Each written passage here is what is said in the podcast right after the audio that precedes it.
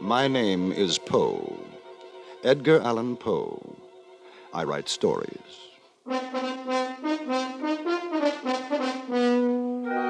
Charges have been brought against me by certain ignoramuses that I have never written a tale with a moral. By way of mitigating these ridiculous accusations, I offer the following unusual history, a history about whose moral there can be no question whatsoever.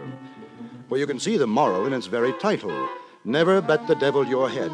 And note, please, that I do not bring in the lesson at the tag end of the fable as uh, others are wont to do. Very well, here then I denounce my critics and beg no favor other than your close attention.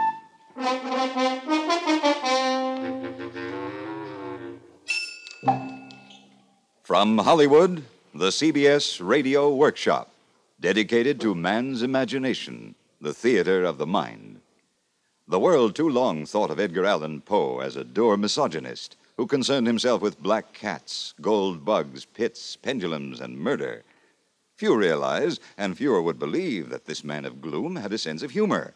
This, the workshop now seeks to prove in William N. Robson's production of Edgar Allan Poe's satiric story, Never Bet the Devil Your Head, starring John Dehner, with music conducted by Amerigo Marino, and with Jack Johnstone as guest director.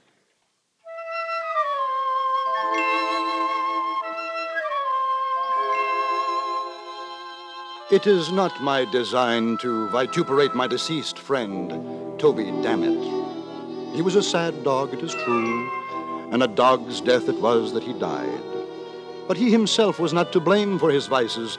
They grew out of a personal defect in his mother. I recall a conversation I had with her when Toby was a mere babe in arms. Duties to a well regulated mind, Mr. Poe, are always pleasures. It is my duty, and therefore my pleasure, to see that as quickly as possible my son learns the difference between right and wrong. But must you flog him so, Mrs. Dammit? Babies, like tough steaks, are invariably the better for beating.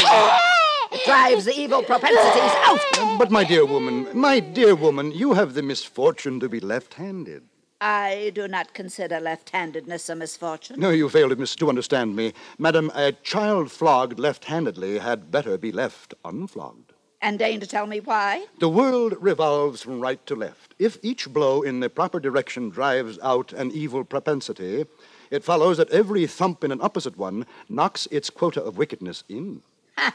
That is a specious argument that does not warrant a reply, except perhaps this. I was all too often present at Toby's chastisements, and even by the way he kicked, I could perceive that he was getting worse and worse every day. At last I saw, through tears in my eyes, that there was no hope for the villain at all, and one day when he had been cuffed until he grew black in the face, that no effect had been produced beyond that of making him wriggle himself into a fit, I could stand it no longer, but went down on my knees forthwith and, uplifting my voice, made a prophecy a prophecy of his ruin. For the fact is that his precocity in vice was awful. At five months of age, he got into such passions that he was unable to articulate. At six uh, months, I caught him gnawing at a pack of playing cards. At seven months, he was in the constant habit of catching and kissing female babies. At eight months, he peremptorily refused to put his signature to the temperance pledge. No, no, no. Thus he went on increasing in iniquity month after month, year after year, until in his youth. It is my desire to wear mustaches. And furthermore, I'll bet I can grow them. By the bell, book, and candle, by Job's comforter, I'll bet I can.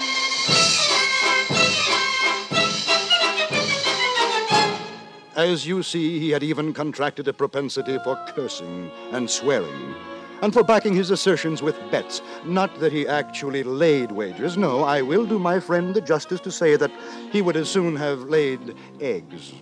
With him, the thing was a mere formula, nothing more. You see, he was detestably poor, another vice which the physical deficiency in his mother had entailed upon him. And this was the reason, no doubt, that his expletive expressions about betting seldom took a pecuniary turn. It was usually, I'll bet you what you please, or I'll, I'll, I'll bet you what you dare, or I'll bet you a trifle, or else, more significantly still, I'll bet the devil my head. At all events, through this most ungentlemanly practice, the ruin which I predicted for Toby Dammit overtook him at last. For indeed the fashion had grown with his growth and strengthened with his strength, to the point that when he finally came to be a man, he could hardly utter a sentence without interlarding it with a, a proposition to gamble. Devil me, Mr. Poe. It is and remains my contention that these United States shall serve as an arrow to the target of liberty. Uh, my wager on that, sir. I'll bet you what you please. Toby, Toby, this habit of yours is an immoral one, and I feel constrained to tell you so. Pish posh, Mr. Poe. It is vulgar. I beg you to believe me. Twaddle. It is discountenanced by society. I say nothing but the truth. Tush. Gambling has been forbidden by an act of Congress. I entreat you, I implore you. Utter foolishness. Then, by heaven, I shall have to knock some sense into you.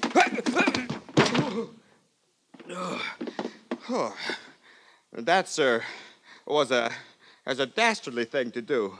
Should you venture to try such an experiment again, I shall necessarily return in kind, and you will rue the result. I'll bet the devil my head you will.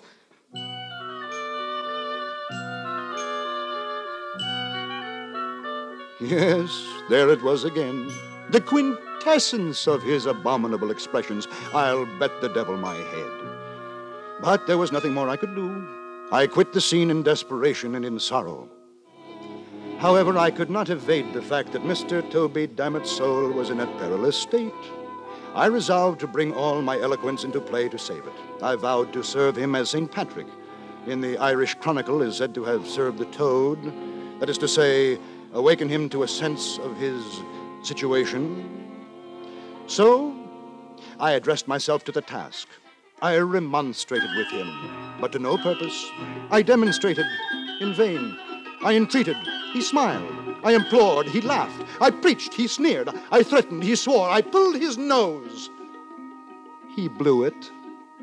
And once again, Uh, I'll bet the devil my head that taught you a lesson. Toby, have you considered the gross impropriety of a man betting his brains like banknotes? Ah, You should have I? adopted this mode of wager, I'll bet the devil my head, with a pertinacity and exclusiveness of devotion that displeases me no less than it surprises me. Now, the truth is. I'll bet the devil my head I'm going to get another lecture from you. The truth is, there is something in the air with which you are wont to give utterance to this offensive expression, something in your manner of enunciation which, for want of a more definite term, I must be permitted to call queer. Oh? It is your soul I am considering, Toby. Otherwise, you must believe this. I would not be speaking to you of these matters when I am so aware of your distaste for them. For some moments he remained silent, merely looking me inquisitively in the face, but presently he threw his head to one side and elevated his eyebrows to a great extent.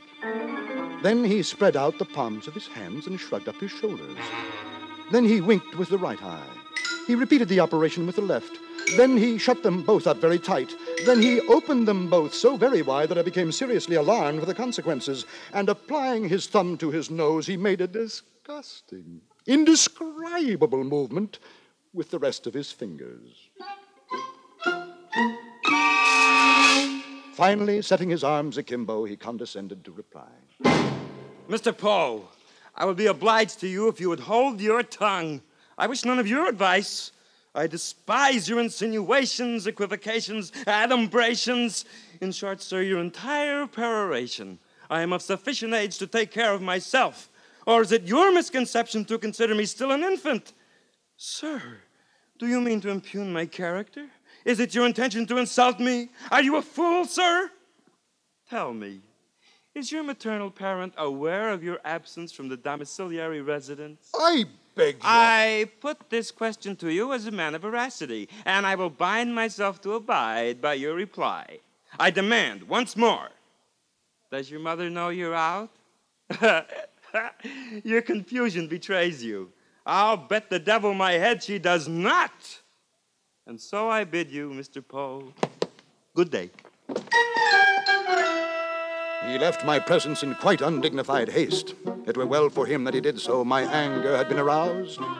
For once, I would have taken him up on his insulting wager, bet the devil my head indeed. And I would have won for Satan, Mr. Dammit's little head, because, you see, the fact is, my whereabouts was known by my mother. Ah, well, it was in the pursuance of my duty that I had been insulted, so I bore the insult like a man. And it now seemed to me that I had done all that could be required of me in the case of this miserable individual. I resolved to trouble him no longer with my counsel, but to leave him to his conscience and himself. But I must confess that although I forbore to intrude with my advice, I could not quite bring myself to give up his society altogether. Worse, I even went so far as to humor some of his less reprehensible propensities, and there were times when I found myself lauding his wicked jokes, uh, but with tears in my eyes. So profoundly did it grieve me to hear his evil talk. oh, by the great horned toad, Mr. Poe, your aptitude for companionship, without censure or reprimand, has taken a turn for the better. It, it puts me in mind of the gentleman from New York, Mr. Greeley, who importuned a man of tender years to seek the western shores, remember? Yet, to my knowledge, never made the trek himself. oh, yes. Unsought advice is like a woman left waiting at the church, uncalled for. Ah, Well, perhaps. uh, Zounds and hellions, sir. I'll bet the devil my head if you cannot agree on that. Well, all right, Toby. Toby, Toby, Toby, what's to become of you? Oh, your concern is, uh, you know, touching, Mr. Poe. But it smacks of your former attitude, and I shall have none of it. None, I say. Come, it's too fine a day to spend it on peradventure and mayhap pursuits. Let us stroll the roadside and the country lane, commune with nature in her pristine glory, seek the unfettered pleasures of the here and the now. Well, sir? Very well, Toby.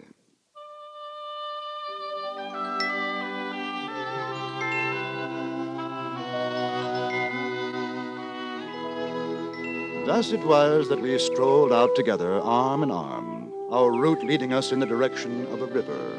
Ah, there, Mr. Poe. You see? Beyond the stream, that field of fluorescence. Would not the Roman goddess herself exclaim over its perfection? It is beautiful. Beautiful? By the sons of Saul, your words make a beggary of faultless grandeur. My friend, your jaundiced eye requires closer appraisal, and your stopped up nose a clearer whiff. But it's only a field of trees and flowers. I can see it very well from here. Stuff and nonsense. If you possessed a wit of perspicacity, that same jaundiced eye would indicate a covered bridge within a stone's throw. We shall cross it, go beyond it, and wander lonely as a cloud, uh, to steal a phrase from one of the English greats. Come now. The bridge was roofed over by way of protection from the weather, and the archway, having but few windows, was thus uncomfortably dark and echoed resoundingly. As we entered the passage, the contrast between the external glare and the interior gloom struck heavily upon my spirits. Not so upon those of the happy Dammit who offered to bet the devil his head that I was hipped. He seemed to be in unusual good humor. He was excessively lively, so much so that I entertained I know not what of uneasy suspicion. A certain species of austere Merry Andrewism seemed to beset my friend, and caused him to make quite a tomfool of himself.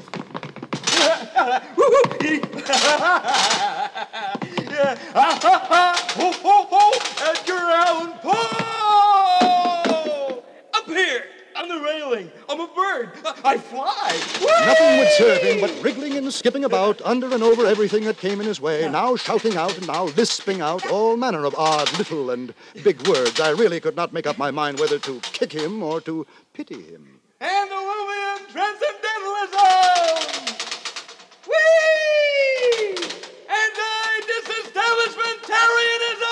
At length, having passed nearly across the bridge, we approached the termination of the footway when our progress was impeded by a turnstile of some height. Through this, I made my way quietly, but this turn would not serve the turn of Mr. Dammit. Hold. Uh, this. this mechanism, Mr. Poe. Uh, are we cattle to be impeded in this manner? It's merely a turnstile. I passed through it without It's any. merely a turnstile. Well, me, I defy it. How can you defy an inanimate object? By leaping over it? Uh, not only shall I leap over it, but I shall perform a buck and wing at the apex of my jump. Oh, but Toby, it's nearly five feet in height. a bagatelle. Ah, you're a braggadocio. You cannot do it, and you know you can't. No? I'll bet the devil my head I can. You hear me? I'll bet the devil my head.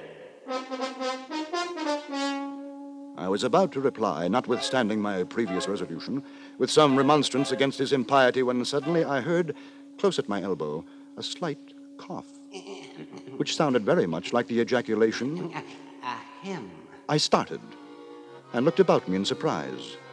My glance at length fell into a nook in the framework of the bridge, and there upon the figure of a little old gentleman of, shall we say, venerable aspect, yes, and of reverend appearance, for he not only had on a full suit of black, but his shirt was perfectly clean, and the collar turned very neatly down over a white cravat, while his hair was parted in front like a girl's. His hands were clasped pensively together over his stomach, and his two eyes were carefully rolled up into the top of his head. Upon observing him more closely, I perceived that he wore a black silk apron over his small clothes, and this was a thing which I thought very odd. Before I had time to make any remark, however, upon so singular a circumstance, he interrupted me.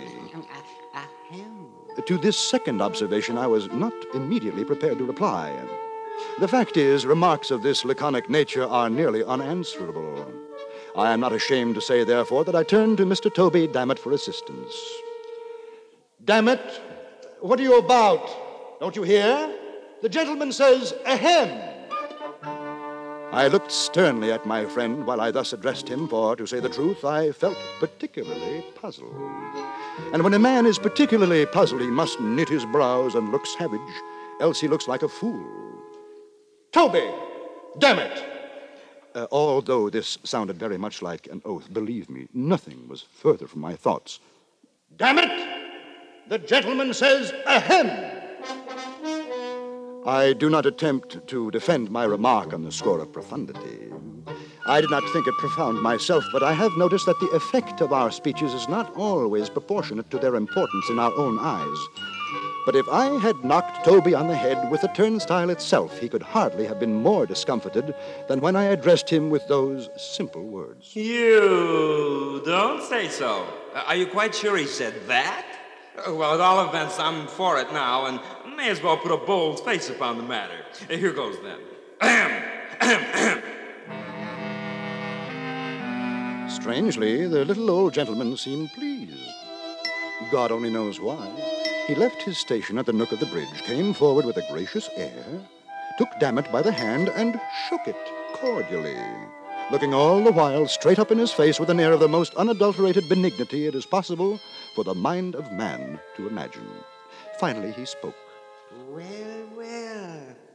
Toby Dammit. Uh, that's right, good sir. And what think you of my assertion and my wager? That you can leap the turnstile? Correct you are, and perform with consummate skill a buck and wing at the apex of my leap. I am quite sure you will win your wager. Damn it. But we are obliged to have a trial, you know, for the sake of mere form. Ahem. A, a trial, you say? My friend took off his coat with a deep sigh and tied a pocket handkerchief around his waist. He produced an unaccountable alteration in his countenance by twisting up his eyes and bringing down the corners of his mouth.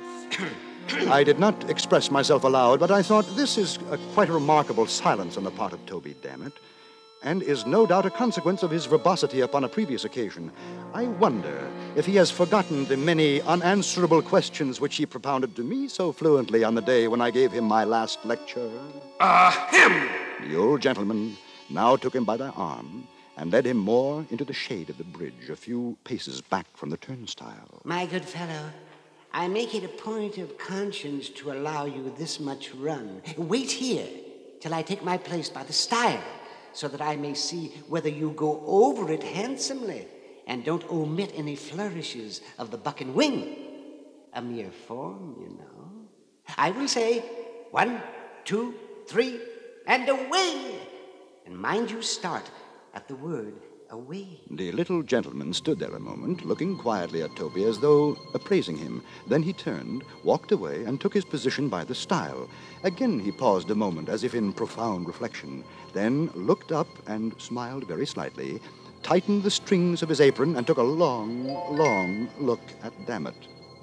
I thought to myself, what right has the old gentleman to make any other gentleman jump? Who is he?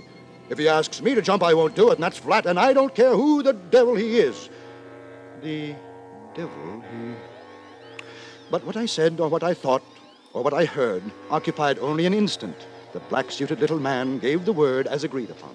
One, two, three, and away! I saw Toby run nimbly and spring grandly from the floor of the bridge, cutting the most awful flourishes with his legs as he went up. I saw him high in the air, buck and winging it to admiration.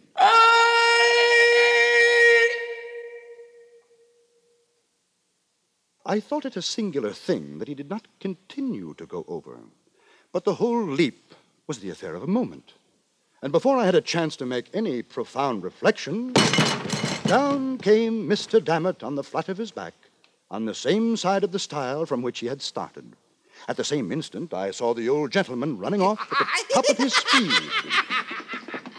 But ere leaving us, he had caught and wrapped up in his apron something that fell heavily into it from the darkness of the arch just over the turnstile.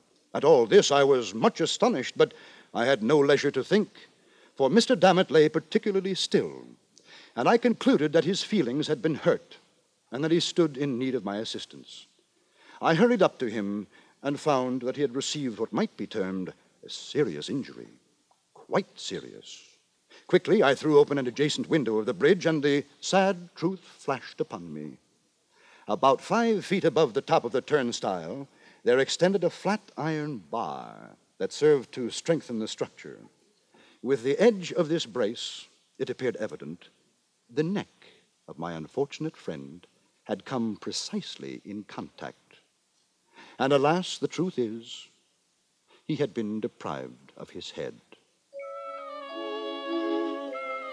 He did not long survive his terrible loss. Despite the efforts of the physicians, he grew worse and, at length, died.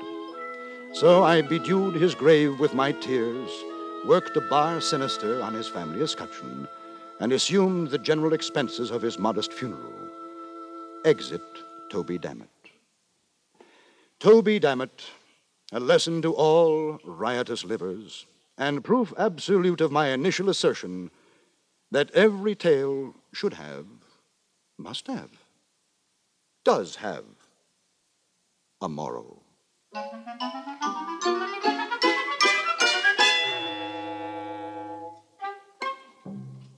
You have just heard John Dehner in the CBS Radio Workshop's production of Never Bet the Devil Your Head, under the guest direction of Jack Johnstone. It was adapted for radio by Alan Botzer, with music composed and conducted by Amerigo Marino. Heard in the supporting cast were Eleanor Audley, Leon Ledoux, Daws Butler, Richard Beals, and Howard McNear. Next week from New York, the workshop will present The Heart of Man, a dramatization of a surgical operation in which the heart itself is the principal actor. Hugh Douglas speaking. This is the CBS Radio Network.